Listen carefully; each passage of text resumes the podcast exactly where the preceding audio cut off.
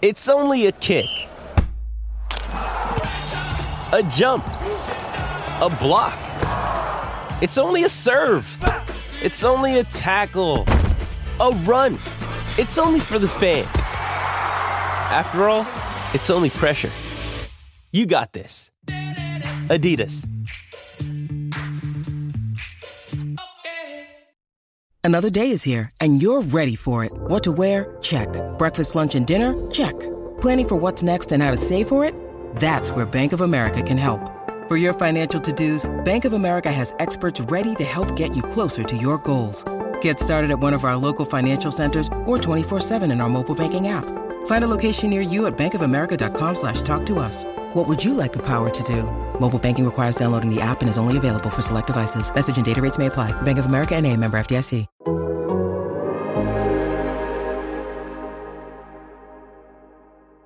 Hello and welcome to the Game Theory Podcast. I'm your host, Sam Vecenie. We're presented by The Athletic. Today on the show, it is NBA draft decision day for a whole lot of college basketball players. So in that vein, I've brought back the hardest working man in show business in the basketball industry. Whatever Jimmy Patsos wants to uh, label you as, I think that you just are that at this point. Uh, Jimmy Patsos uh, is, is, the guy that says, yes. right? Snipe, yeah, sniped me. Yeah, I was uh, I was outside returning text messages, some some personal, some business, and he was walking across the street because the way the gym is set up, because we have a grassroots event this weekend, Under Armour Association Session One. It's like the Bermuda Triangle of the gym, Love's truck stop, and the hotel. so he, he, so he was at the Love's truck stop getting like a bite to eat and comes over, takes a picture. He's like, "Hey, what's Sam saying? What's this guy? What's?" I'm like, "All right, whatever. But post what you want." Like hardest working man in show business. My friends are already having a field day running with that and inserting my picture sitting on a bench with Forrest Gump and uh, Sean Maguire from Good Will Hunting. So I'm I'm here for it. You know, I, have been told I have spit in my mouth when I talk on a podcast reviews. So I'm I'm here for all the barbs. This is part comes with territory of uh, being the bad boys of draft podcasting the bad boys of draft podcasting. what a what a yes. world! What a world we create for ourselves in our own brains at this point. Really. Uh, well, you've had a better better day than I have. I've I've dealt with uh, some some new home issues today. Uh, for two of the eight days that my wife and I have lived in this new house, uh, we have not had hot water. So Ooh, that's yeah, not that's, not ideal. Uh, not hot water for the shower is uh, that's a bad hit to start. I, I, guess the cold water really refresh you and get you going to start the day, but it's it's not it's not warming you up internally. I guess. Well, like, here's the thing. So it's cold over here in Melbourne. Like, I don't know if people in America know this, but it actually does get cold in Australia at times.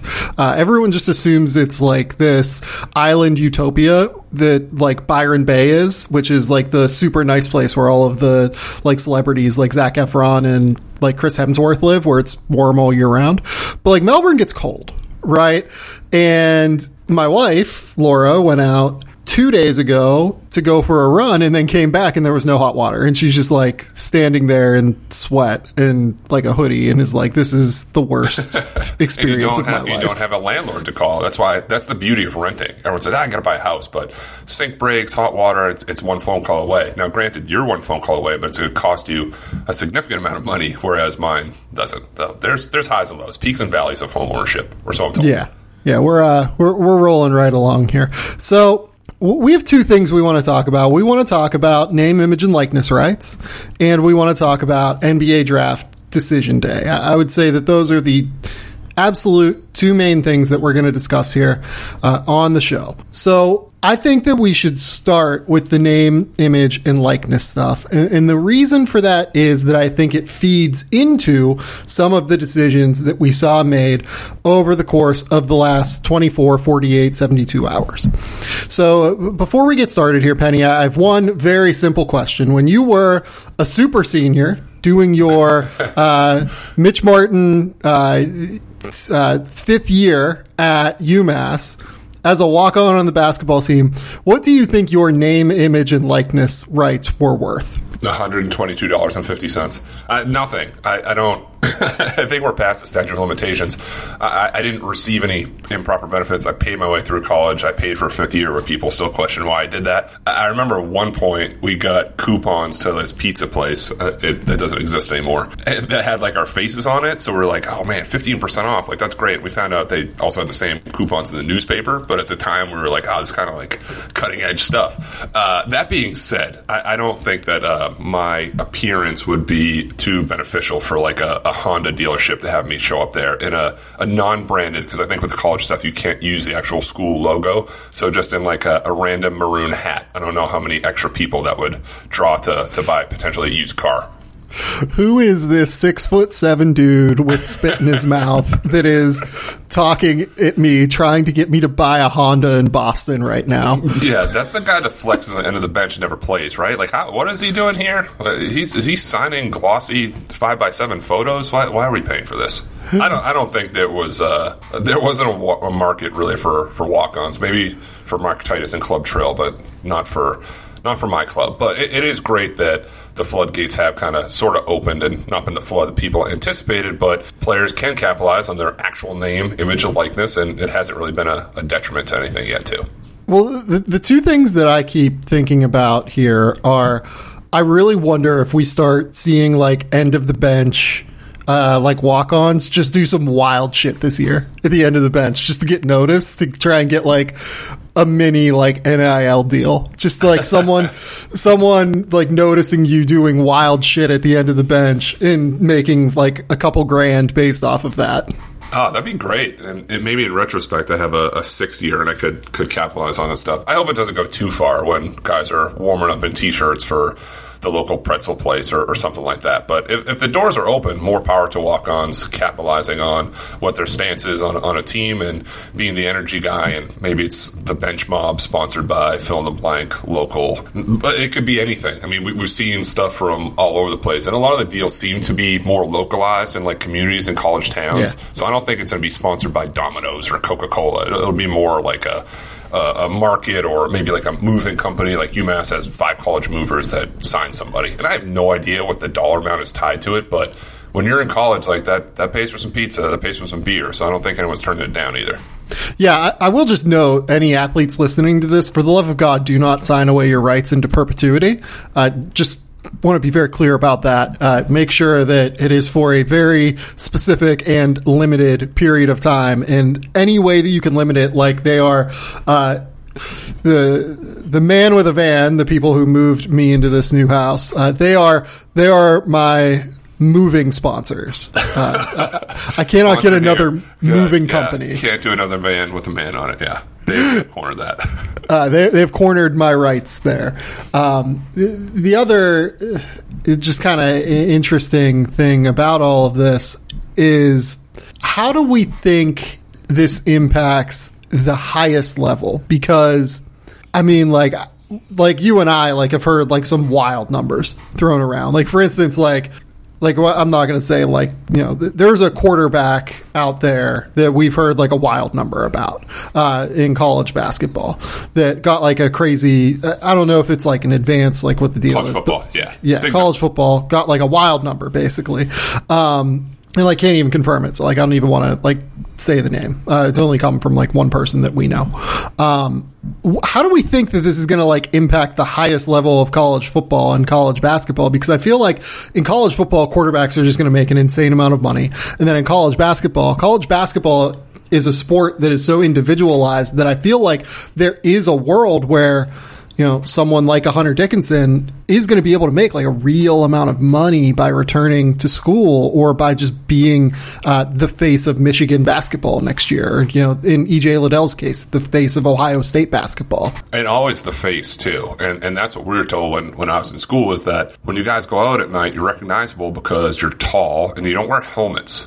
So hockey was big at UMass. They won the national championship. Football was really good and like the one AA championship. People didn't know them as much because you're not out there front and center. So people will see you and, and know who you are. So just behave and don't you know cause a, a scene when you're uptown at the bars ha- having said that, you and I have had some discussions about uh, some of the some of the parties that are probably going to happen on campuses uh, over the course Oh, of the next yes. few days, with Uh, the amount yeah. of money that's going straight to students now. Which is great. I think if you come home and you don't have any money left in your bank account, but you, you had a great time at college, I, I'm signing off on that now. For for actual things and not in jest, I, ultimately, I think that this is going to help colleges. It, it was kind of like a, a toe drag here for a while with NCAA, but with the money flowing in and above board, may I add, now would say a, a LaMelo Ball or RJ Hampton consider doing a year on campus while getting paid instead of going to play in Australia or New Zealand or wherever it may be. Maybe a, a player right now, like Jalen Duren, who plays for Team Final Montverde Academy, that is weighing his options at places like Kentucky and Miami, also the, the G League or playing the NBL, he may think he can build his brand larger in Lexington than he could training in Walnut Creek, California with the Ignite program. I, I, I think it's going to be a good thing, and I, I think the market will also adjust a little bit. It's kind of like first day of economics class. There's supply and demand, and it'll meet in somewhere that intersection will work. For now, the offers are really high and really low, but the market's going to adjust. So I, I do think that my my takeaway is that for the upper levels of college basketball, it'll never be like professional numbers, in my opinion, but there'll be enough money there that guys will think twice. Yeah, especially if you're at like the two way level. Like I, I was kind of trying to explain the Hunter Dickinson situation to our beat writer uh, Brendan Quinn. So you and I are both in agreement that we're we're not sure that Hunter Dickinson would have gotten a two way, right? Oh, correct. Yeah. Yeah, like we think he might have gotten one, but th- there was no certainty there. Like I had Hunter Dickinson at something like 90 to 100 on my big board. If he is going to get a two-way contract, two-way contracts are something in the vicinity of let's say $400,000. It's a little bit more than that and it changes every year, but like let's say $400,000. I think that like only the highest of the highest level college basketball players are going to make at least $400,000 next year, right? Yes. Seem, seems high, and, and once you package all stuff together, could could be that range. Yeah, like if you told me Johnny Juzang like returns to UCLA, and by the way, we're recording before Johnny Juzang has made a Yes, we, decision. we, we, we waited as long as we could. We, we waited four Yeah. hours for this. Uh, Eventually, we have to record. yeah, like we're kind of anticipating Johnny Juzang is going to make his announcement here while we're recording. It's nine ten on the East Coast, and he has what like two and a half hours to where he can record or to where he can um, make a statement on what he's doing. So in the case of Johnny Juzang, if he returns to UCLA to an enormous market, to an enormous brand that people are excited about coming into next year, he's going to be the face of that brand. Johnny Juzang has a chance to make an insane amount of money, I think, by returning to college basketball. Not like, you know, eight figure professional money, but a real amount of money that probably would exceed his two way deal, I would think, right? Yeah, and, and especially, and, and now it's over, but who knows? And UCLA will be very good with him and very good without him. That's not a, a shot or a testimonial for him, but they're, they're a good roster. They're going to get better. They added Peyton Watson. Yeah. They're bringing back a lot of guys. Jaime Jaquez is going to be awesome. But that being said, I remember when Jalen Suggs hit that unbelievable shot to knock them out, unfortunately, the tournament. I, I don't know where people come up with these numbers, but oh, Jalen Suggs would have made $300,000 this week for that shot. So if Johnny Juzang rides another wave of a Final Four or that type of run Yep. in March was more eyeballs, it, it, he may not hit that number during the season, but in March, he may start building up enough momentum where these deals are, are getting closer to what that number is that we talked about. Yeah, like it's going to be hard for like marketing agents to guarantee college basketball players, all but like the most famous college basketball players, like high level numbers, I think. And by high level, I mean like, let's say $250,000 and above, right? Um, from the jump here. But I, I do think that throughout the course of the season, there's going to be some real space for, you know, guys to go out and make a shit ton of money. Uh, as the smart movers here, the smart advertisers hold back some of their funds and, you know, do deals during the season. I, I would think that that's the way to kind of go about it if I was running an advertising company. Yeah, I'd wait. I'd, I'd wait and see kind of what those offers are. And we've seen some of them, we've heard some of them, and again, they're all over the spectrum. I also thought when when the stuff was really cleared about sort of middle of the road type prospects, even like a little bit lower than a EJ Liddell or Hunter Dickinson, and, and those guys will, will be on pro radars. And they both Sure. said in their, their interviews afterwards that the NIL was part of it. It- it- let's just also be kind of clear here. They weren't great at the combine. They were fine. Uh, they're not turning down guaranteed first round money right now. So Yeah, like go back and we, we should just be real about this. Like Hunter Dickinson and EJ Liddell were probably two of the worst five players at the G League. Elite you, camp you, yeah, you can be the one that drops the hammer. I'll, I'll like I, I, I'm cool to do that, right? Like they did not play well at the G League Elite camp, and even without NIL, they should have been returning to school. And I think that at the end of the day, they probably would have made that choice. And, and, and they did. But for them, I mean, they're going to be faces of, of the Big Ten, like you said, front and center. But I, I thought of a guy like Davion Mintz, we talked about for Kentucky when he declared, because we know what two way money is.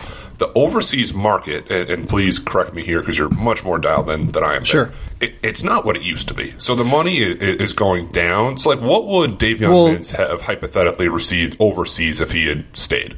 Oh God, I, I would roughly, just roughly. fifty to sixty, like not a crazy He- amount. he- like he's going to get that with a snap of fingers at Kentucky. I don't think Yeah. he's going to have fifty grand waiting on his door tomorrow from uh, wherever, Subway or, or whatever it may be. But I, I'm confident Yeah. enough that Kentucky puts it together, and the rabid fan base and the ratings they have and where they go, and have a bounce back season. He's going to be able to make more than that. So if you can do that and stay at Lexington, and that 50, 60, 100 grand is still going to be there down the road, you don't have to rush it as much in your process to become a professional. Well, there's that aspect of it, and the other part of it that's affecting the international market right now is that China has closed its borders to uh, overseas players, at least to American players. I know that. So that's like 30 players that are all super high earners in China that make a ton of money that are kind of scrambling to find a spot to go. And a lot of them are going over to Europe and playing in EuroLeague and things like that. And that has a trickle down effect on the quality of player that is getting paid like X amount of dollars. Right. Espe- especially if you're a guard, I would say too, because in, in China and uh, I guess different places, you're expected to score 30 points per game, or they'll send you home and find somebody else who does. And now, like those guys are always really good, and like you said, they're plugged back into now EuroLeague and taking spots from other guys, where the cycle doesn't stop. People keep turning pro every single season, so the market gets harder and smaller. Yeah, like there are countries just that, like in conversations with agents that I have heard um, are, are doing okay in terms of like money. Like I've been told that like France is like fine in terms of the amount of money that they're um, giving out to players overseas right now. Like it's a it's a pretty normal marketplace. Having said that, I, I don't think that every other market over there is in part due to the fact that some markets over there are still struggling with COVID, right? Like this Sure. is, uh, it's a it's a complicated, you know, dynamic, fluid marketplace right now that agents I think are still trying to figure out how to navigate in a pretty real way. Like, like I'm, I'm not going to name names on players because like these are kind of private conversations I have with agents, but like there are a couple guys that like have been like Euro League players before that I'm pretty surprised for the numbers that like they're getting offered right now and, and probably like need to take at the end of the day just because that trickle down effect from a lot of guys from China coming over the United States and frankly like a lot of guys you know wanting that high level quality of competition too uh, being willing to sign over there it just has such a trickle down effect to where it, it is really hindering uh, the marketplace overseas. And you know, to, to tie that to the NIL stuff, the NIL situation in college basketball, I think in most cases for guys that are rookies over in Europe. It's going to be better for them to be here this year. Now, there is a case that like it's better to start your career over there because the way that the money works over there. Like if you establish yourself at a really high level, it, it kind of like spikes in plateaus, right? Like you plateau at a level, you spike up to a second level, right? You plateau for a little while at a level, then you spike up to another level in terms of money that can be like, you know, two times what you're making right now. So look, like I think there are reasons to stay and reasons to go for a lot of these guys, and we'll get into them when we start talking about it. But like, eh, you know, I think that college basketball has now presented a very real, compelling case for a lot of these kids to return to school. And it, it, it's great. It's amazing. It's it's been a week or two. College sports are, are still doing okay. Everyone's doing okay. Like college football's not going away. Stadiums are still going to be packed. People aren't turning off the TV because all of a sudden kids and students are, are capitalizing on what they should have been able to capitalize for a long time. and we probably won't see the, the long term effects of it for four or five years. And everyone's kind of being a little bit trigger happy with some of the offers. And to echo what you said, a lot of players, I just think for not really knowing any better, and, and even us for not even really knowing any better what the, the market can set, just don't sign away everything that you can. I mean, there, there's a lot of people now and college athletes kind of advocating for themselves and posting on social media like, I'll do anything. I'll, I'll promote this. I'll promote that a lot of stuff has been like just product based. So the the money it, it's not life altering, but it, it's enough of a nudge. Uh, I would argue that for guys that are on the fence that, that aren't going to be first round picks. I mean, we haven't really seen a guy that was a a surefire first round guy say the reason I went back right now is for NIL. But let's hope we can build, and, and maybe there is a, a, day and age where that actually happens for, for the for the upper tier, the elite guys, where they're not definitely going to be locked in in the say lottery, but they're somewhere in that like 10 to 35 range and need to go back and develop a little bit. Yeah, totally. In regard to the NIL issue, just in general, before we get here, like it is just worth noting on our end, like it took the NCAA drastically too long to get here. And on some level, I am hesitant to give them any sort of flowers, any sort of like positive feedback, but I'm glad it's here. I will just say that. Like, I'm glad that the NCAA has decided to go down this road and allow players to make what they are worth on the marketplace. Yes, agreed. Totally. It's hard to watch Final Four games or college football games, see all these people, and not think that there's a little extra there to sprinkle around. And it, it, it's not coming from that pot, but sponsors will, will actually look at players like the kind of commodities that they've been for their school, and uh, it's a good thing, and, and it's all positive. Okay, let's take a quick commercial break, and we will be back with some discussion of decisions. And by the way, Matt, we just got a decision right as we were talking here. Oh, I haven't scrolled. What do we got?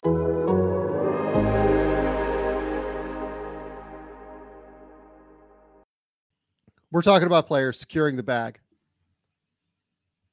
when they get drafted in June.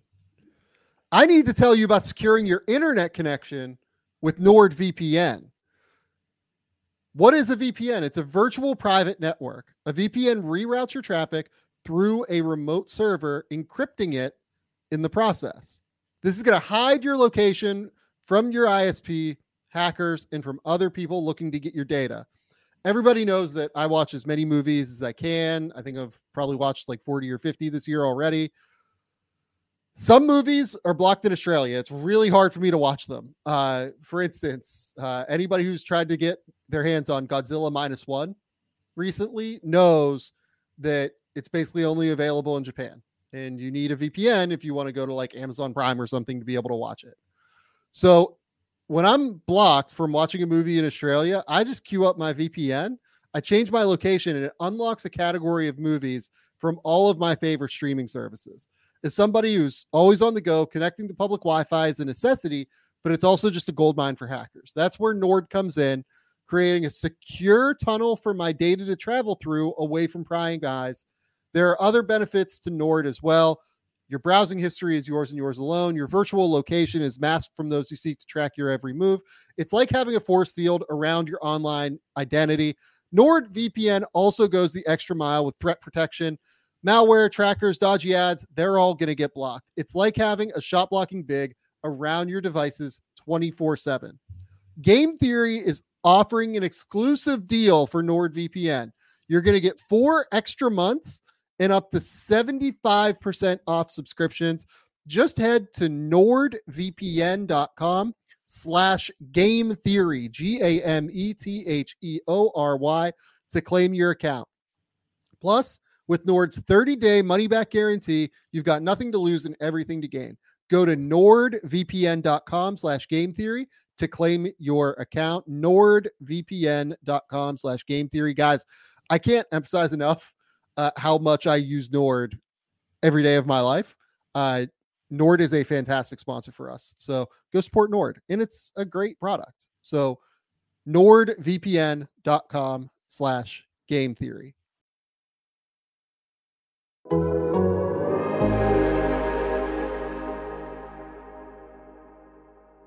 Okay, and we're back. that was cliffhanger. Even cliffhanger for me. You want a commercial I haven't been on Twitter. What do you got? Max Abmas is back. He is returning to Oral Roberts. It looks good like. for him. Good. I'm happy with that decision. Yeah, I, I'm I'm happy with that decision too. Look, like you and I have been pretty clear throughout this process that we felt that unfortunately th- there were there was some poor information out there maybe about where Max's draft stock could stand.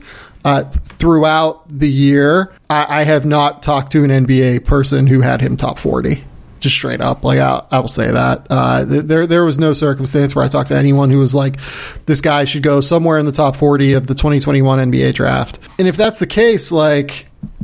I, I think there is like a real circumstance where, look, how much better is he going to do next year? Like he was, did he lead the country in scoring? Like I, I think he did. He did, yes. Uh, leads the country in scoring. Leads Oral Roberts to the goddamn Sweet 16.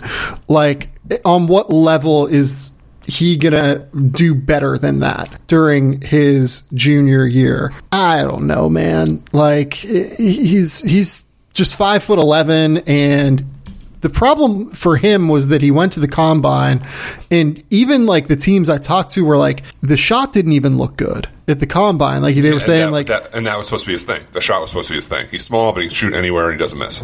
right and you know 40% three point shooter i think he hit like i forget what the number was like i think he hit like 48% from shots like beyond 28 feet too like it was like an insane number uh, and, and, max is a gamer and I, I, really like Abmas, and i've been we've been talking about him on the podcast the whole year as a guy yeah. that is interesting but there's a difference between like guy that is interesting and guy that goes you know 35th on draft night and gets guarantees uh, unfortunately, Max's draft stock was just never there.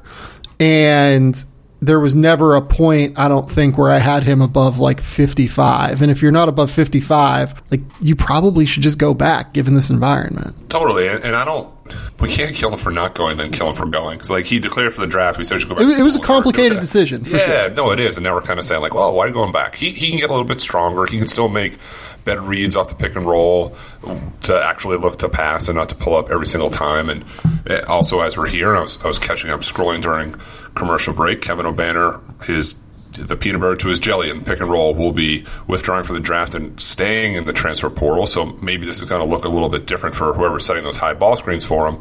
It, but it was the right move. Right? Watching the combine stuff and, and, seeing against the guys he'd switch on to, and even like Jason Preston made him look like really, really small. So he, has got to shore up some stuff in this game, had an unbelievable run, and, and, a guy that it really builds on what we were talking about previously. Hopefully he gets some NIL type of sponsorships contracts because he's going to be such a scorer and he won't be the face of college basketball, but we'll see a lot more, I would guess, on sports shows in the morning of Max Abmas had 35 again. He had 46. I don't know if there'll be a Max Abmas tracker, but he's going to be a guy that's talked about a lot, and hopefully sponsors catch on to that too.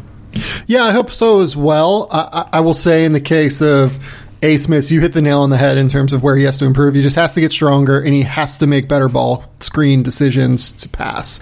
Uh, he, he's just not there yet in terms of that part of his game. He doesn't need to be just good at that. He needs to be basically elite at it uh, to be able to stick in the NBA. The margin for error for someone who's under six foot tall under 170 pounds because his frame is just like not enormous. Like he'll probably get to like 170, 175. Like but that's going to be it for Max, uh, unless he like hits a growth spurt or something like that. The margin for error for guys like that is basically zero. And right now, he has some significant errors in his game. And by the way, like we haven't even talked about defense. He's really, really bad yeah. on defense. Yeah, not, not awesome. Yeah. Uh, he's an incredible college player. He's an incredible scorer. And I think that he would have gotten a two way contract for sure. But there's just a difference in between those like being able to like stick in the NBA and being like a two way contract guy right now. Hopefully, took the the feedback and the information and the proper feedback and information, despite whatever other smoke was out there, and and following the tournament. Now the tournament's over, and I was even looking at my own kind of personal big board today as, as highlighting guys that are coming off or coming back and adjusting. And you do look at it through a, a different lens after some time's passed. And maybe the, even the NBA guys who are higher on him then saw them at the combine said, yeah, this probably isn't worth a first round pick or this isn't worth something in the 40s for now. So I, I also can appreciate kids who kind of listen to the music and, and, take it and don't try to fight it and just say, hey, I'm going pro. I'm going to prove you wrong. At, at his size, it's hard to take a gamble like that if everything else doesn't check out. So you mentioned Jason Preston. I would say Jason Preston is the highest profile player so far to decide to stay in the draft. Now, we'll talk about what Jon Rothstein reported with Santi Aldama in a minute. I think Santi is a better prospect than Preston, but Preston is certainly the highest profile player to decide to stay in the draft right now. And it's an interesting choice because Jason Preston, I would say, is one of the more polarizing prospects in this draft among NBA evaluators that I've spoken with. Some really buy into the idea that he has a lot of upside still and that like athletically he has more pop than what he's shown and that once he like gets in their strength and conditioning programs and once he continues to uh, just kind of work with them and develop the rest of his game that he can be like a very high level point guard. Others don't really love the handle, think he's a bit of like an inaccurate passer, not necessarily a bad passer, but like doesn't always hit guys like direct in the shooting pocket, right?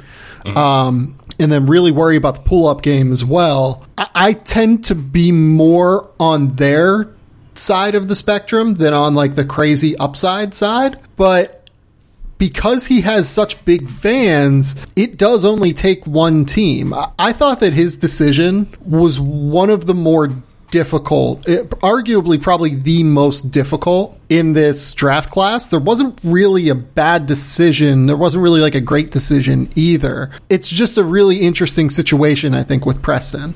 How wide do you think his draft range could be? If you told me he went like 26 or you told me he went 50, I don't think I'd be surprised by either right now. So you wouldn't be surprised first round or, or basically undrafted, which, is wild. And, and I'm, I'm, I'm, with you because I wasn't as sold as others on his NBA combine performance. I, I liked the measurables. I liked the wingspan at, at plus four, netting out to about six foot nine. And when he spread out his arms and switched on to Max Abmas, we, we just mentioned it was okay, this, this guy's got real size. I thought he padded his stats a little bit in transition when the game was decided. That being said, I was still most worried about the shot. He was at almost 40% from three, but it was only 82 attempts this year, and he was just a, a shade under 60% for the free throw line. And I had heard that the form jumper changed and kind of reverted while he was working out at the combine. So he's kind of like trying to figure out his own jumper right now. I just don't have the, the patience for that in, in the 20s. He's a big guard. He's going to draw interest because of that.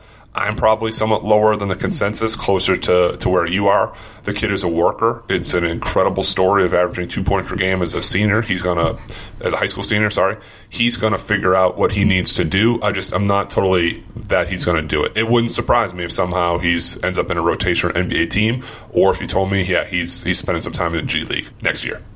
Oh, I think he's definitely spending time in the G League next year. Like, there's no no question in my mind about that. Um, yeah, I think that you're right. Like, I, I really want Jason Preston to succeed. I think it would yes, be amazing. Absolutely. Like, I, I can't emphasize that enough. Like, I, I really would love for that kid to find NBA success. It's an unbelievable story. It is an incredible story. You talk to anyone who's been around him, no one will say a negative thing. Everyone is no. just incredibly positive. Such a great kid, such a great story, an incredible worker all of that. And those are the kids that I really like to bet on. I've got him at like 48 to 50 right now, like something in that range, I believe. Yeah. And I, I just struggle with these guys that don't have crazy bursts, don't have like incredible ball handling ability, and aren't great pull up shooters. Uh, incredible feel for the game, great vision, uh, great size for the position. I, am really rooting. I, like this is one where like I, I genuinely want to be wrong about my evaluation. Like I, I yeah. rooting against yourself by rooting for him. I like that. Yeah. Like I, I, want to be incredibly wrong about the way this works. And because his game is it's such an early stage of his high level playing career, I think there's a real chance that like I am wrong. I think he is I think he has a very wide range of outcomes in terms of where his career goes from here, basically. Despite the pizzazz and flair, too, that he has with passes, he does kind of have like a, a, little bit of an old school style point guard to him, too. Like not bursty, but can back you down, throw a pass over your head, pull up if you if you go under the screen. Nothing but rave reviews for, for people at random. That includes people in his conference, his, his coaching staff, and sometimes you talk to guys kind of around the program, and a kid declares, and they're like, ah, oh, no, we need him back with this. Everyone is rooting for him to whatever's the best for Yep. Jason Preston to fulfill your dream. And if that means the NBA and betting on yourself like he has in the past, more power to him. Okay, a couple other higher profile guys that decided to return to school. Marcus Bagley at Arizona State. So the, the intel I got on Bagley was we didn't know how good he is, basically from teams. like Oh, it, was tw- it was 12 games. Like, I, I wouldn't either. And the workouts are all over the place. I'll, I'll let you have the floor. But yeah, I, I laugh because that's, that's very accurate. Yeah, like NBA teams were just like, we don't know how good he is at this point because he played 12 games at Arizona State and didn't really emerge as like a potential one and done player until his senior year of high school. Like before that, he was considered like a multi year guy at Arizona State that had great tools and a great frame, but was still developing his game in like real way. He was more of a top 50 recruit as opposed to a guy that's like a tried and true one and done. So that senior season got shortened by COVID and evaluators like didn't get a chance to see him, you know, potentially go to a Jordan Brand Classic uh, and see his draft stock explode there like Jemias Ramses did, right? Um, they, they didn't really get a chance to see him over the two years where his game has taken a leap, basically. I, I get it on their part, and, and I understand the decision for Marcus Bagley. Like, I think it's probably the right call if we're being real about it. It, it was a roller coaster of a day because it started, and in my time, you're probably still asleep in Australia. He, he was, uh, he said he was going back to school, but he's staying in the transfer portal. So I had my little write up because I didn't know what I was going to do. So I, I changed it. And then about an hour ago, he said, "No, I'm actually going back to Arizona State." So I, again, I've had to tweak what I what I wrote and kind of said and reported here. The reports was workouts. The combine were kind of lackluster at best too. People were turned off that he didn't play the five on five and his pro day stuff wasn't great, which is rare for for people.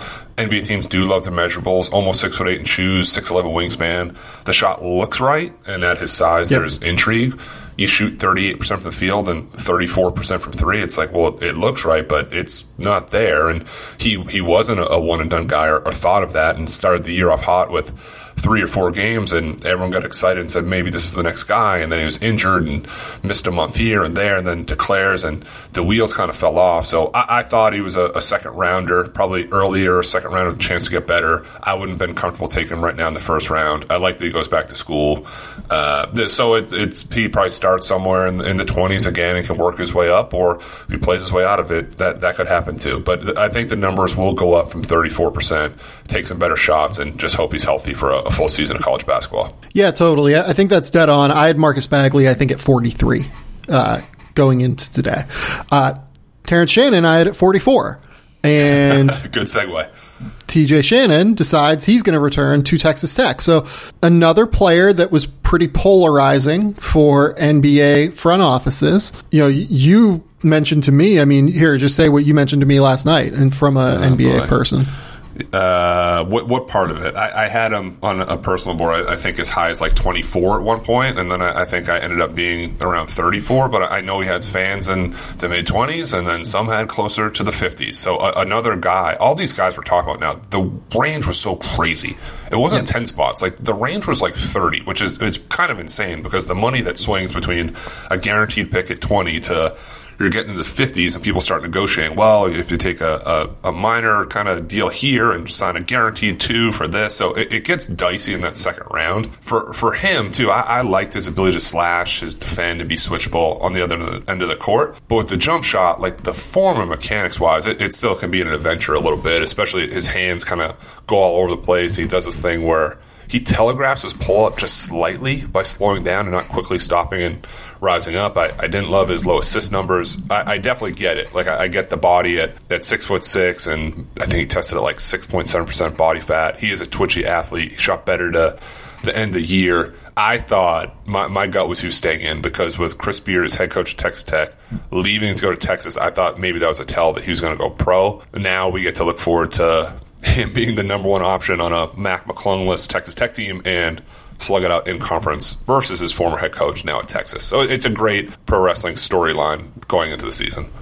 Yeah, I am excited to see what he brings because throughout his career at Texas Tech, you've heard like kind of rumors that sometimes in practice he'll like just kind of take over for minutes at a time and do some things that haven't really portrayed themselves on the court yet in terms of like oh, he can actually handle the ball. He can like slash and do so efficiently with uh, kickouts and finishing at the basket efficiently and like create his own shot off the bounce. Uh, hasn't been super consistent at that yet. You do see the flashes at times.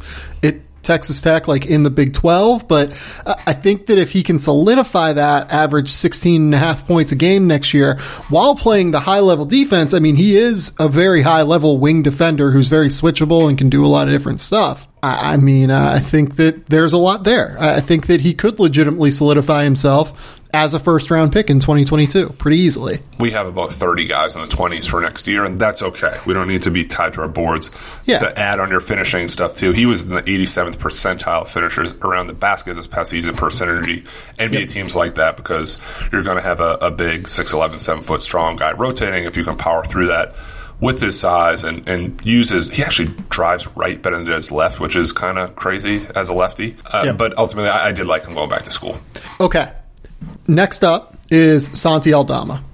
And interesting situation. We haven't actually heard from Santi yet, from what I know, right? Uh, you, know, I saw the tweet this morning from good old JR Jon Rothstein, but I, I haven't seen a, a Santi Aldama post. I haven't I need a 30 second break here. Uh, uh, are, are, we sick of the announcement videos yet? Going back to school, not going back to school, signing an NIL, NIL thing. It's like, dude, it's a minute 30 video. Can you just say what you're doing? Do I have to really scroll through this and, and see what's going on here as you walk around campus? Are you coming back? Are you not coming back? Sorry, I'm off the soapbox. I haven't seen that from Santi one way or another. Is is your brain so addled that you can't sit through 90 seconds of something? Do you not have joy? I can't. I'm doing a million things right now. It, it's great. If it were a once in a while thing, it would be fine.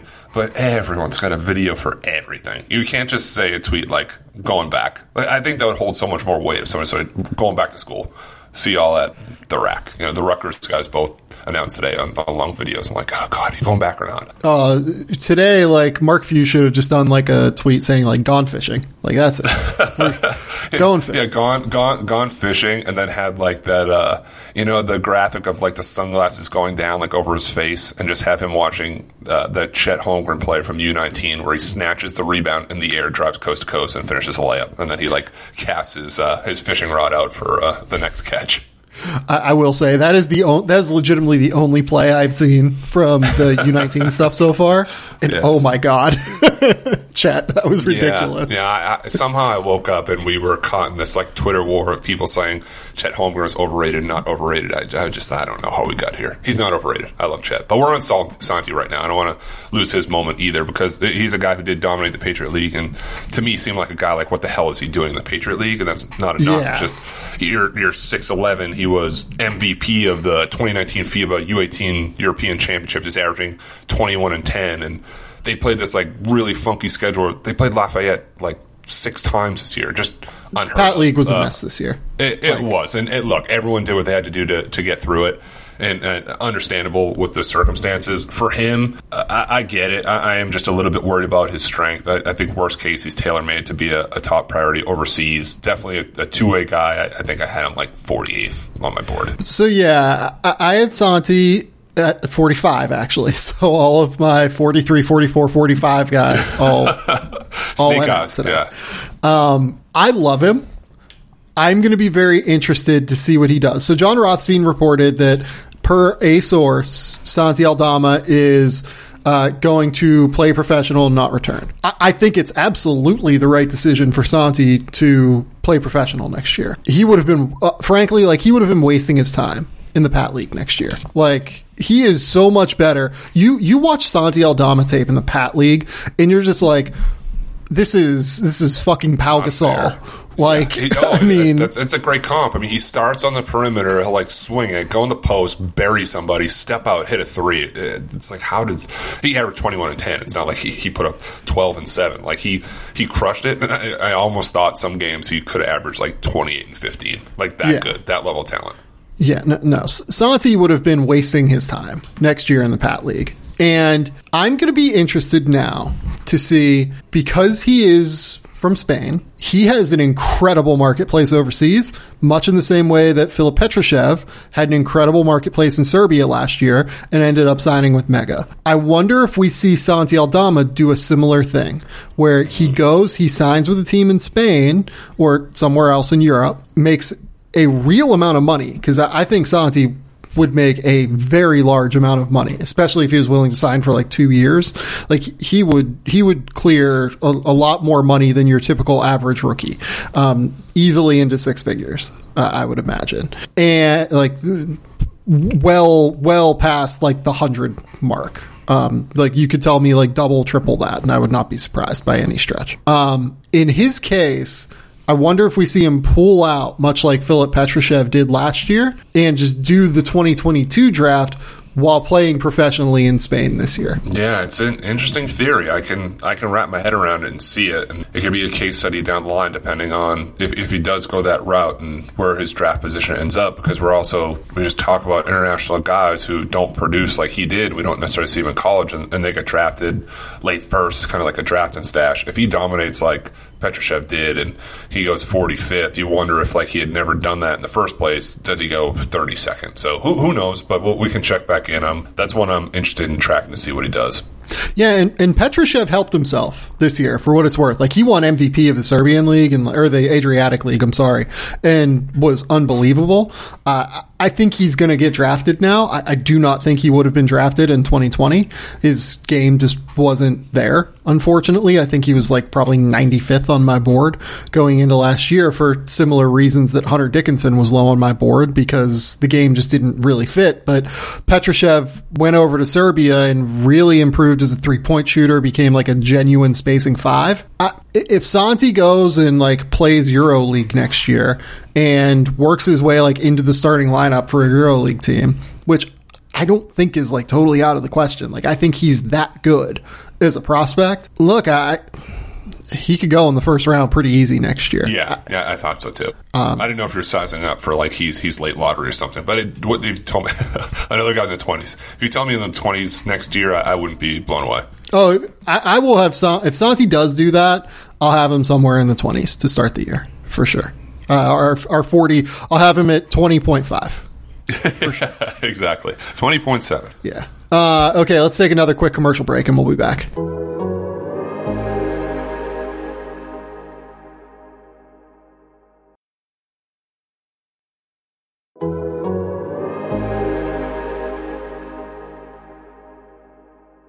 Okay. Final little group here. I, I, will give you the floor on anyone else that you want to talk about. Do we want to talk uh, either one, back to school or going pro? Yeah, sure. I think we, I think we probably. okay, we're running with this here. I want to talk about Jordan Hall. Okay. Because he had a lot of eyes tracking him when he declared he, he is kind of this late bloomer with good size. Statistically, had had a great freshman year in the Atlantic which included triple double. And it was sort of like a double whammy when he announced that he would be going back to school, but it wasn't St. Joe's, it was Texas A&M, and now he's he's back. He's he's actually going back to school, but it's to St. Joe's. I, I see him being a star in that league. I want to see more consistent, high level, non conference performances this year. Last season versus Tennessee, there was intrigue there. He tried out for that U19 USA team that he didn't make. He's made a lot of fans kind of behind the scenes. The underground draft buzz was building. I just hope that he can capitalize on that now and kind of put all the pieces together. So, in the case of Hall, Hall decided he had a G League Elite Camp invite, and that was per John yes. Chepkevich. Uh, shout out John Chepkevich, good friend of the program here. Uh, decided to turn that down to go do the U- the U19 camp. Didn't make the U19 team. That's a not great outcome, unfortunately, for Hall. And I think his buzz just never totally grew in the way that uh, way that was necessary for him to stay in the draft. Is maybe the way to put it. Yes, that, that's uh, very true. It was it was the start of the buzz. And it just never really took off all the way. Right. So he'll be the preseason player of the year in the A10, right? Like no, I, I mean maybe maybe one of the Bonnie's guys, Osunniyi, maybe. Yeah, could be. Kyle Lofton's back, right? Yeah, Kyle Lofton. That that's another good choice. Yeah, but anyway, sure. he, like like he'll like he'll he'll be there. Like we're, we're going to talk about him. He's he's not going away. He, he may not start there, but he'll he'll be preseason first team. And I don't know what their their non conference schedule is, but I'm sure he'll have opportunities to to make his mark. And there there is the the size and the passing, and he rebounds well. And he did grow late, and he actually played on on our circuit, then left to to go play on another one his last year. So I liked him. It just he he took off like a rocket ship. I, I thought he was an A10 level player, and then when St. Joe's actually got him, I thought he was a high major kid. That wow, that, that's a great get for St. Joe's. When he's going to transfer, I, I thought maybe that's appropriate level. Now we can see him every day play against high major guys, but maybe this is a better situation for him to more showcase his talent and have a, a longer leash to do so. Okay, another guy uh, worth discussing, Julian Champagnie. I would imagine Julian Champagnie will be the preseason player of the year in the Big East, right? Mm, sure. I mean, probably the returning leading scorer are close to there. Some will yell at us if we're wrong, but it, it should that should be the way it goes. I mean, like, there's a world where like the voters in that league vote for Collin Gillespie because he's like a small white point guard, but like, I mean, it it should be oh, Julian You you, you versus awards, yes. It should be. Should be. I, I'm not versus awards. I love awards. I think we should reward people for being good. Set awards, right. I, I just want voters to be better at voting for the right people for Okay, awards. That's that, that's fair. in the case of Julian Champagnie, I, another guy that I think made the right call, I had him like right around 60 on my board. Good shooter. I think he could stand to iron out the jump shot a little bit more. Uh, he really needs to be like a 40% three point shooter, I think, because he's just not a great athlete uh, by NBA standards. He'll be great in the Big East and will continue to, you know, average, he'll probably average 18 and 9 next year in that league and, you know, block a shot per game, get a steal per game. Uh, I think he needs to be like a genuine, like 40 to 42% three point shooter, though. Yeah, that's that's the missing piece, and of the of the twins, it was always that he was the the better shooter of the two between him and Julian, but still needs to bump it up another level to solidify himself to firmly be in, in the draft discussions. He'll have a big target because he, he's going back to St. John's. He'll have some more expectations where you're not going to sneak by guys like you did in the past, and you're really going to be the the main target on scouting reports every single game. Yep. Uh, who else? Uh, do, do you want to go? Talk. Oh, yeah, I want to talk EJ Onu. Sure. So he's staying, correct? I think he announced that on Monday. He's staying in the draft. Yeah, I think that John Givony got that. Yes. Okay. So my my, my kind of take on him is is similar to a lot of guys. I wasn't really sold on on what he did in Chicago. I know that another sort of cult hero draft status prior to the combine because he was a star of the NAIA. And then he was going to be a transfer candidate. So people were kind of like looking at him a little bit more as we got into draft season. And I know like the hardcore draft heads are way ahead of this, way ahead of where I was. Yeah, I, mean, I, I'll tell you, like the the people who clued me on to him. I mean, look, like I have a friend that coaches in the NAIA, so like he was like, "Hey, you should check this kid out." I've heard, you know, maybe he goes high major next you, year. you, you got like the blue chips, Neon Boudeaux, like Algiers. You had to go see him before anyone else did. Well, it- uh, well, it was- EJ Onu is Neon Boudeaux either, just to be very clear. Well, the, the two the two names I got all year from NAIA were EJ Onu and Kyle Mangas. Um, Good names.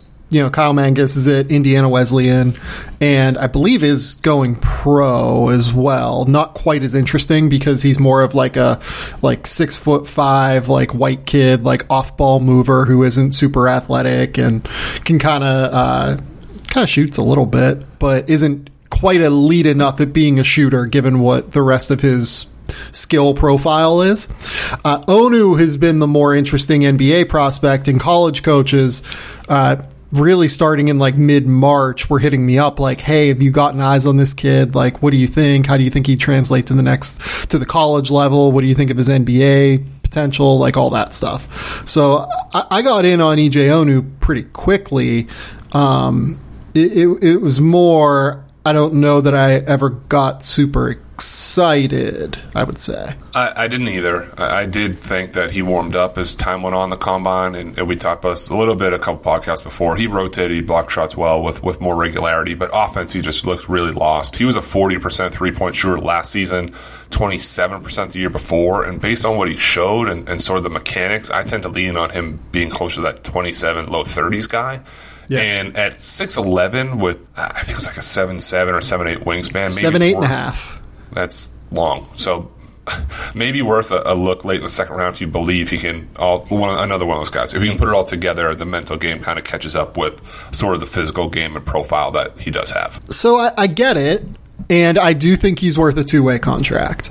Uh, I don't know if I draft him necessarily. Like I don't think he's a priority two way for me but he's a two way guy for me. Having said that, there are two things that really worry me. First, you mentioned the jump shot. That's like a weird side spin jumper yes, that, much. like, I, I'm with you. I think he's more like low 30s right now versus 40% from three.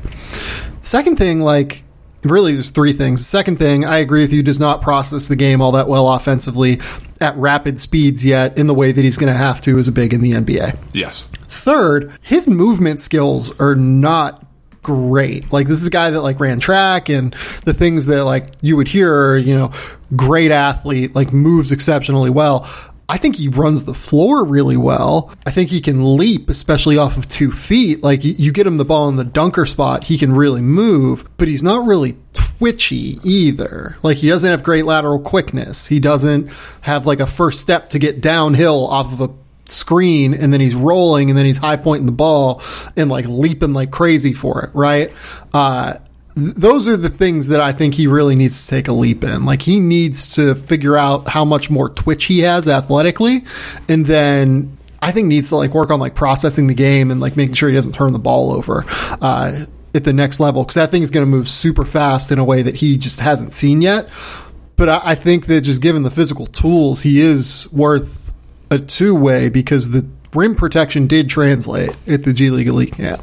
His head won't be spinning as much either once he gets more reps, and it's not totally fair either because he played two games and you, you want to produce right away, and he's totally. trying to catch up, and he's he's he's overthinking, he's running too fast, he's he's getting blocked, and then he's blocking shots. His wingspan being seven eight and a half does bail him out of a lot of stuff too yep. because he can kind of be beat and throw his arms back, and it's a block. Doesn't happen in the NBA. An investment type guy, late second round, maybe undrafted, but still ends up with the team.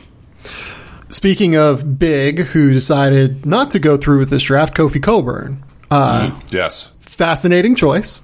Uh, right in the range for me where Onu was. I think I would have taken Kofi over Onu, to be honest. Uh, I, I, just buy the frame a little bit more. I buy like the strength and his ability to like gain position and all that stuff. Like he, he's just like super strong and enormous, even by NBA lead or uh, center standards. He is returning to school though. It looks like he's going to transfer from Illinois, he is considering Illinois, but like he's in the transfer portal. Where are you on where Kofi uh, stands heading into next season? Because that I was surprised that he didn't parlay second team All American into trying for the NBA draft. I was surprised too. I I was actually really surprised when Andrew Slater broke it and, and, said that he was. It was like the midnight hour. You had to announce by what the early. He like said he was in the draft and he's that he's actually no no no I'm transferring and then like another report came out the day like no he's actually actually out and he's in the transfer portal. So I didn't know what was up and what was down. a little surprised because we'd heard kind of rumblings of him having his eyes overseas, even if the NBA thing didn't work out he wants to go back to college, I don't know, other than conditioning, I'd say, and he's not going to start shooting threes off pick and pop. I don't, I don't see that. I think it'll a lot be of hard rim rolls off of ball screens and boxing guys out in the dunker spot clearing out guys to drive. Maybe his feet a little bit defensively, but I don't think it makes this quantum leap from, I think I had like 56 or 7. I, I don't think we're having this conversation in six months and all of a sudden he's 29th. I think he is what he is. It's not, I'm, I'm, yeah. not, I'm not hating on the guy at all. Like he's he's an unbelievable college player. I want him on my team. He's huge. Just his sheer size intimidates people on, on both ends of the floor. Just it's hard for, for those guys to play, especially and we're watching the NBA playoffs. Everything's getting so small. Even the best centers in the league that are that size don't play. So it, it would be hard for me to, to get fully on board with him in the first round for sure. Yeah, I mean, look, like this is what the conversation we had with Udoka Azubuike, right? Uh, Udoka Azubuike did go in the first round. I had him at 44, I think, on my board uh, before the draft, so I was not really a fan of the pick. Uh, I thought it was reasonable to give him a guaranteed deal just because he was so good on defense, but th- this is the difference between Kofi and Udoka. Like Udoka was the most impactful defensive player in the country his year that he was at Kansas. Like the drop coverage scheme that they ran and the shape that Udoka got in, like he was down probably to like 265 and I mean, like I saw him at Nike Basketball Academy, and like he had a six pack, like he was in shape and like ready to go, and you could see it in his movement skills. Kofi still has to get there. Uh, he, he's just not not anywhere near that yet. He also had a one to ten assist to turnover ratio, which is one of the lowest numbers I have ever seen for a draft prospect. So, I, I won't make a comment on another person in draft that was that low. Keep going. ooh, who else? I won't. Keep going. Okay. Now, now I'm now I'm going to be searching. Yeah, Uh, keep going. JT Thor. No, keep going. no, but it, it's ironic though too because the the Jazz drafted him and, and he's on the same roster as Rudy Gobert and they're probably sitting Yeah. next to each other during the playoffs. Just, just it's the way it is. It's the, it's the way it shakes out. People go small, you can't go big. They got two of them that, that can't work. I, I thought that maybe that would scare Kofi away from saying, I'm, I'm just going to go pro. I'm going to make my money wherever it may be. I'm going to have a great career. I'm going to make a lot of it and play a long time. Uh, but yeah, I don't. I was. Uh, I'm curious to see where he ends up to. That's another fun college basketball storyline that's emerging. Jericho Sims. No, keep going. move on. move on. Next topic. Next topic. Uh, uh, like Deuce McBride announced that he's leaving West Virginia. I feel like that's been done for a while now because he is a real shot of going in the first round. Josh Primo announced that he's leaving Alabama. That's been done for a while. Uh, I feel like he has a real shot to go in the first round. Uh, I mean, like Aaron Wiggins, like. Uh, Aaron Wiggins has just had a strong pre-draft process, like an actually strong pre-draft process, and I feel like he probably isn't gonna do much better than this unless he gets another step forward defensively and uh, really improves as a passer and really improves as a shooter. Like there's just kind of a lot to do for a guy that would be turning 23 next year. Yeah, I, I was. He, he probably started the year as a, a back end first round candidate, and I, I thought he was just okay until the calendar turned into 2021. He was much Yeah. better. He, he bounced back some. In the end of the year, he had 27 points, and he was 5 for 8 from 3 against Alabama in the tournament. And he, he looks the part. He's 6'6, his 6'10 wingspan. At that G League camp, the way he moved and extended over the top, he legit looked like an NBA player. And I personally thought some of those tools were neutralized after getting a call up to the actual combine Yeah. when the game's fast, he he looks awesome. He attacked from the wing in transition. I, I have him kind of that late second round, later second round pick, and uh, I, I wouldn't be surprised if he made it just because him and another guy that blew up in the the G League camp, AJ Lawson, similar type games where. People didn't write them off, but they weren't really like readily thought about as being draft guys, and they've capitalized on these these processes, like you said, and now they're kind of smack dab in at least some conversations for picks in the fifties. Yeah, like would you take David Duke or Aaron Wiggins? See, that's such like a, a stylistic um, methodology for me that I, I always go Aaron Wiggins. I I, always think- go AJ Lawson. Like that's just that's just the way I, I kind of prioritize my, my roster that I, I don't have. Just my my mental roster in my head. I'm, I'm stockpiling all the wings. Yeah, like I, I have Aaron Wiggins right now around like 70 or so. Mm-hmm. And I'm just trying to think of like guys that are in that range, like Aaron Wiggins or Isaiah Livers. Oh, that's a tough one because now you're saying shooting versus that. I'm going to Yeah. contradict myself because I currently have Wiggins like 58th, and I, I only did 60, but Livers would kind of be like a, a few slots below. But I, I do like Livers too. Pass. Who else you got? Uh, Joel Ayayi. I have a, a few spots ahead of that. Okay, yeah. I, I have a Ayayi at like 53 and Wiggins at like 70. I, I would take Ayayi, but you know, they're they're in the same tier. Yeah, kind of 45. I had Wiggins 60 before all this movement and five guys leaving while we're on the air. So I think naturally he somehow ends up at 55 right now. Yep. Okay.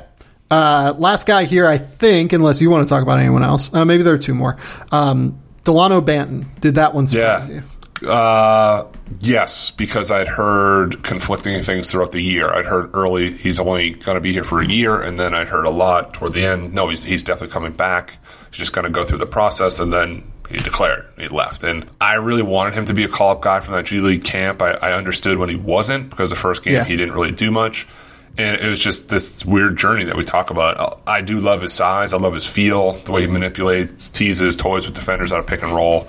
Weak physically. He's a 23% career three point shooter. The jumper is another thing that needs significant work on. I would take a chance on him in the G League if he's a guy that can maximize the size and the shots at least somewhat serviceable and the way he plays and, and kind of sees the game a, a, little bit faster than everyone else the way he can orchestrate the offense when the ball's in his hands like it could work yeah delano's a guy that you know I, I typically don't like to say like someone made a good or a bad decision right um you know, as long as he's happy, like that's really what matters, right?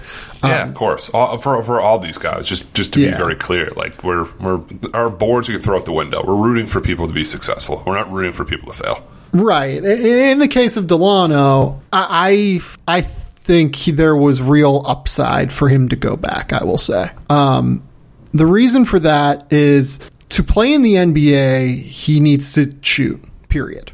Right. Like just has to shoot at some point, has to learn yeah. to shoot.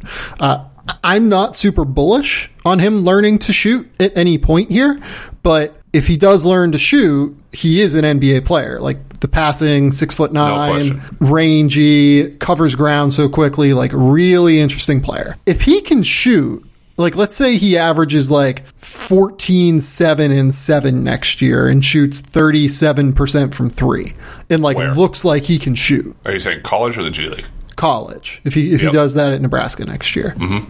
That guy's probably a first round pick, right? Yeah, I mean, I, I, he's not a first round pick now, and, and even and maybe I'm just making excuses for him. But the first G League camp game, he's 0 for 5. I was texting with a couple people like I thought he was really good. Like maybe I'm just oversold on it the way he plays, and it's it's this really unorthodox game and style. But I, would be I'd be there with you that if he averaged those type of numbers, and Nebraska had a, a good year with McGowan's coming in, and they can make a splash together, that it, it wouldn't be out of the question for him to be a a, late first round guy. Yeah, like he, th- there was real ceiling, I guess, is where I'm at. Like with a lot of guys, like it, it's hard to see the vision for how they move forward. Like in the case of Max Abmas, right? Like w- we're worried about what the ceiling is for Max Abmas because he's just small, right? Delano Banton, like you, you can see the ceiling. Like he averaged uh, over the course of his first, I think it was like before before the COVID stoppage. I think it was twelve games or whatever. Uh, I, I, think he was at like 12, 6, and six or something like that. So 14, 7, and seven isn't exactly a big leap for what his skill set is. The shooting would need to take a leap, but like I, I think it's plausible. Like I plausible. thought that there was like a real opportunity there. And like worst case scenario, he probably is a two way guy next year, regardless. So really, all you're losing out on is the difference between NIL money and the two way deal, with the upside of making your start of your career just way easier, right? So I, I mean, maybe he gets a guaranteed deal, and I'm just like off on this, but I, I, would be surprised if that happened, right? Would be surprised, yeah. Maybe he knows more than we do. Maybe his feedback was was different than we have, and he, he will look good when when there's group workouts and he can actually play and get up and down five on five. He's never gonna like look the part. T- testing, especially athletically. But he's a, he's a gamer too. He's a hooper. You, you get him out there and you're you're playing and you're making reads kind of as you go and on the fly. He, he's a guy that I would want on my team. Well, folks, we uh we are at ten o'clock. Eastern time. Where are you right now? Where in the world is Matt Penny? Great question. I'm in Brisbane. No, I'm in. Uh, I'm in not Atlanta. We we advertise Atlanta. I'm in Cartersville, Georgia, which is about an hour outside of Atlanta. Sure. Where who is who's from Cartersville this year? What draft prospect? Oh gosh, that's um I don't know, but you know what? One of the high schools that we rent from is where Trevor Lawrence played. That's a good uh that's a good tidbit. But who's actually from Cartersville? I can't remember. There might be a prospect this year from Cartersville. Um, so you're in the East Coast. Yeah. Johnny Juzang still has two hours, I guess. He still has not announced what he's doing. yeah, I guess so. Johnny, like, yeah, we got work tomorrow. We got 8 a.m. game sets starting. We can't, as much as the loyal handful of people that would stay on for us to just talk about nonsense and wait for the announcement, I don't think we're going to make it during this uh, during this recording. Yeah, I, don't think that's going to happen either. Uh, the, I mean, the last couple guys here are, I mean, Marcus Carr. Uh, I mean, Marcus Carr. It seems like is going to transfer somewhere else, which is probably the right move. Dawson Garcia is going to transfer, probably the right move. Um, I guess like Huge Musa for Kansas. Cisse? Huge for Kan- yeah. Musa Cisse is going to transfer. Kansas getting Jalen Wilson and Ochai Agbaji is is Oh, big yeah. for, for them. We, we didn't talk about Kansas. Um, Yeah. O- Ochai Agbaji and Jalen Wilson getting those guys back was big. Uh, I kind of figured that they would get both of those guys back. I, I'm not a huge fan of either of them in terms of the draft right now. Uh, both of them do very different things well. Like Jalen's going to have to shoot it, and then Ochai is going to like really need to be a high level defender, like not just like an, a solid one like he is now. He needs to be like a great defender and then knock down the shots because I, I don't trust him driving and making decisions regularly with the ball right now. Both will have to be more assertive offensively. They're Yeah. just Jalen Wilson was out of position playing the five this year at Kansas. Then seemed kind of out of position playing the wing at the combine. He, he's going to settle in. I I do believe in Jalen Wilson. I, I think he get there. I was higher on Ochai Agbaji than you were. They're going to be a, a, a fun team to to watch, and they're going to be on TV a million times this year, and just an opportunity for them to, to build on what they had and improve their draft stock in the process. So the right call for, for both of them, according to my, I guess, knowledge expertise. Yeah, I think that's that's probably all we got, right? That's it. I mean, we, we have. There's been a lot of people kind of announcing, and I didn't even know they declared for the draft. I just see a tweet like, "Oh, they're going back to school." Didn't know they were they're in there. Uh, Armando Bacot announced coming back, and Jimmy's Seafood sponsored them. I thought that was cool. No idea what the sponsorship's for, but I like that. Uh, you tweeted before we started recording Kendrick Davis going back to school. He's a Yeah. a, a good guy with 19 points, 8 assists, 4 rebounds a game, 35 against Cincinnati this year. Small at 5'11, but I'm a fan, like his game. Yeah, Kendrick Davis is awesome. I think he has like a chance to be an All American next year. Yeah, I'm trying to think who else. I mean, we talked about O'Banner. He, he's transferring. Devon Mitz, we talked about back. Uh, good names, good names. There, there weren't any. I don't know if there was late hears were waiting. Even Juzang has kind of settled more in that 40s range. There weren't any shocking top 20 guys going back to school, but still a, a good collection of names that will will help the college game. I think that's all the names we got. I mean, have you watched uh, any movies recently, Penny? Uh, some TV, not movies. Dave is back on FX. You watch Dave with Lil Dicky? Uh, I've seen the first few episodes and thought it was amazing and just didn't return for some reason.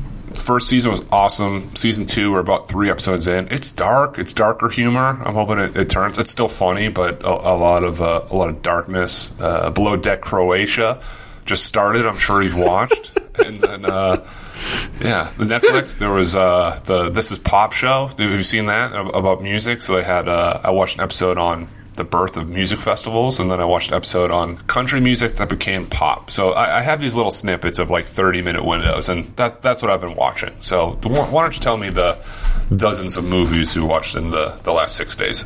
So I've watched four movies. Okay, that, uh, well, you're, you're fixing water pumps and Yeah. buying houses, so you, you had big boy stuff too. So the first movie we watched was Censor, which is this like I think Irish movie, a British movie maybe.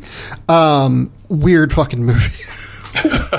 Anything you start with, I haven't heard. I, I know it ends up there. Whether whether you admit to it or not, I know it's probably on the the weirder side of things. if you want to see like a weird fucked up horror movie, that one was pretty good. I thought. I thought it was like really well done, really well crafted, really interesting.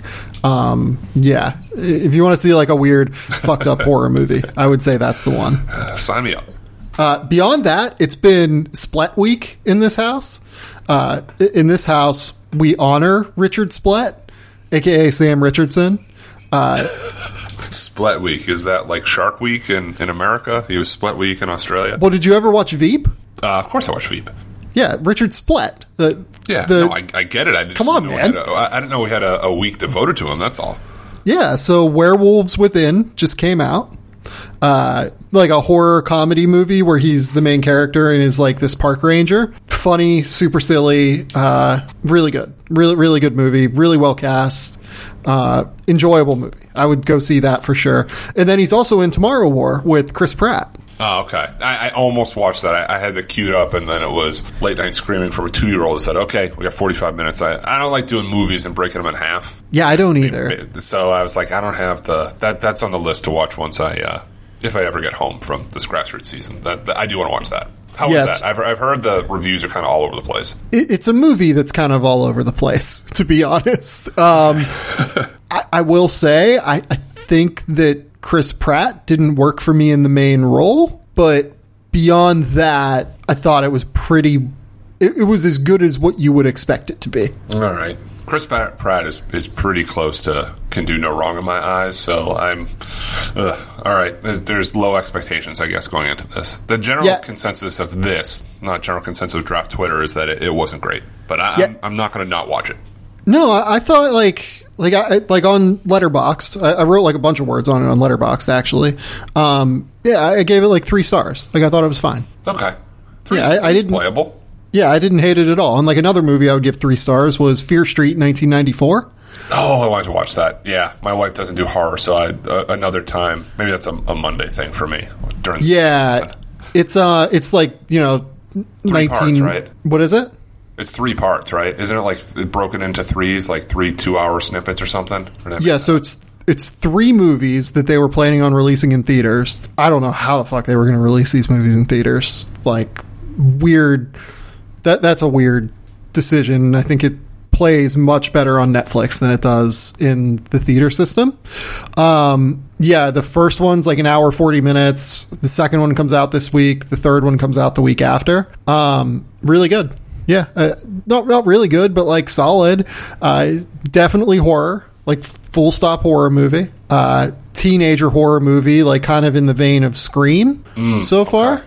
this this That's installment was at least. That's good. Everything circles back to weird conversation I had. We, I'm sure we're running out of time here, but just quickly, somebody asked me this week, like, what was a movie that scarred you when you were younger? I said Scream because it felt really real. It, it didn't feel like contrived, like, oh, this could actually happen. So maybe Fear Street has a, a little bit of element of that too. Yeah, I, I think that this one is like a modern Scream. I don't think it's as good as Scream. Look, like I've seen Scream more than I've probably seen all but like five movies in my life. Um, so Scream is sixth out of all the movies you've seen. Like that was repeatable enough that Scream is right there in the top ten most viewed. Yeah, for sure. I love. So Scream. you were so hold on. So there was that Twitter thing last week, and I didn't want to do it, but it was like quote tweet the five movies you've seen the most out of. Oh yeah, yeah. I, I, quote tweeted it.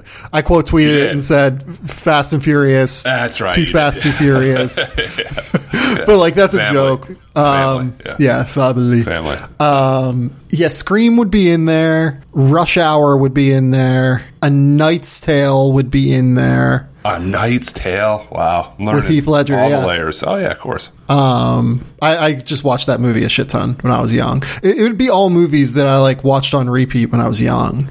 Um, what other movies? That's a great question. Scream would be somewhere in the top 10 for sure. Uh, Ace Ventura. There was a point okay. in college where, like, so the DVD for Ace Ventura, and we're like way fucking past it now in terms of basketball.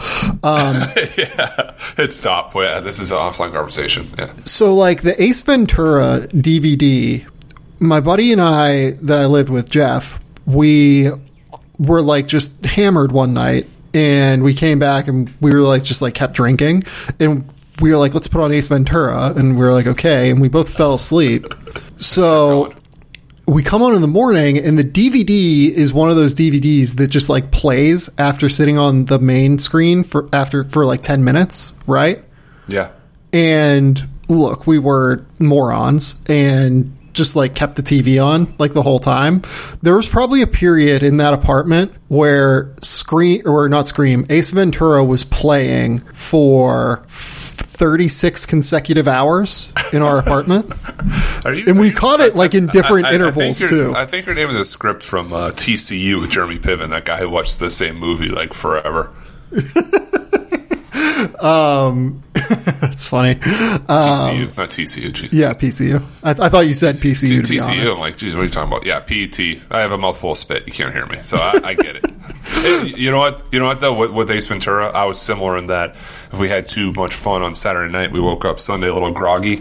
Roadhouse was that movie for us. I watched Roadhouse senior year probably thirty times. Yeah, Roadhouse is a good one. I'm trying to think any like college movies that we saw a bunch of. Um, I mean, The Hangover would probably be on that list. Like I, I saw The Hangover a lot in college. What other? Yeah, random... that one that, that that that plays well. I've seen Tommy Boy probably about hundred times. Oh, that's definitely one. Yeah. Tommy Boy was like my sick day go to, my pick me up, my ha- every mood. It was it was hard to hard to go wrong with Chris Farley, especially in that uh, in that genre. And still, 20, 30 years later, the the lines still play. They still do, which which is amazing because so much stuff he is outdated, and his his comedy, his humor, his uh, reign supreme through it all.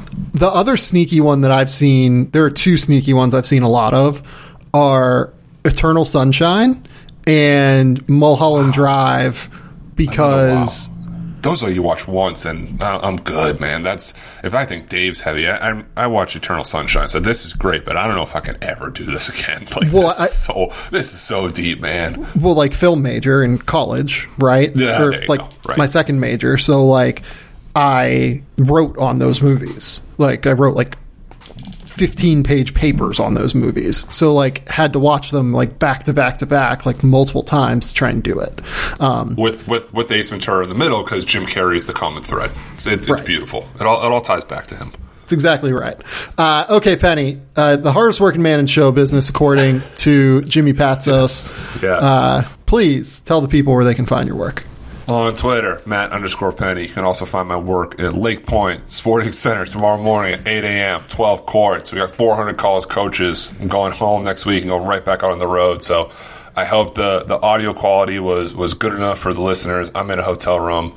Uh, I'm going to be in a hotel room a lot this month as we uh, get toward the draft, but the train keeps rolling. We got to keep working here. Go see Matt Penny on that random bench between the Loves and the gas station I'll in Cartersville, shortly. Georgia. He'll be there the whole year, the whole week. Not going far. Uh, I'm, I'm easy to find. Um, my my big head sticks out in the gym, so you need me, come say hello. Everyone's pretty nice. We're, we're here for, for the jabs, the positive, the negative. We're, we're here to get better, just like prospects in the draft. And you know what? Pe- people come up and say hi to you. People come up and like you know always Really nice, like, "Hey, really nice. really good." Hey man, we, we like your stuff. You and Sam have good chemistry. How long you know each other? Uh, never. We, we don't. Like a year we're, we're building. Yeah. we're building for uh, an appearance in person in, in Yeah. 2022. We'll leave that as a, a spoiler, a cliffhanger for uh, another time. 2022 McDonald's All American, probably. Do you do McDonald's? It'll probably be that one. Uh, could be McDonald's or Final Four, which is in New Orleans. I've heard a good time. Oh God. Um, I, I don't think that like the two of us are the people we have to worry about in New Orleans. I think it's like all of our The, friends, peri- the periphery. Yeah. yeah. all of our friends who also happen to be college basketball coaches. We'll, we'll And leave it at that. Yeah. Yeah, We're, we're never we're never naming names.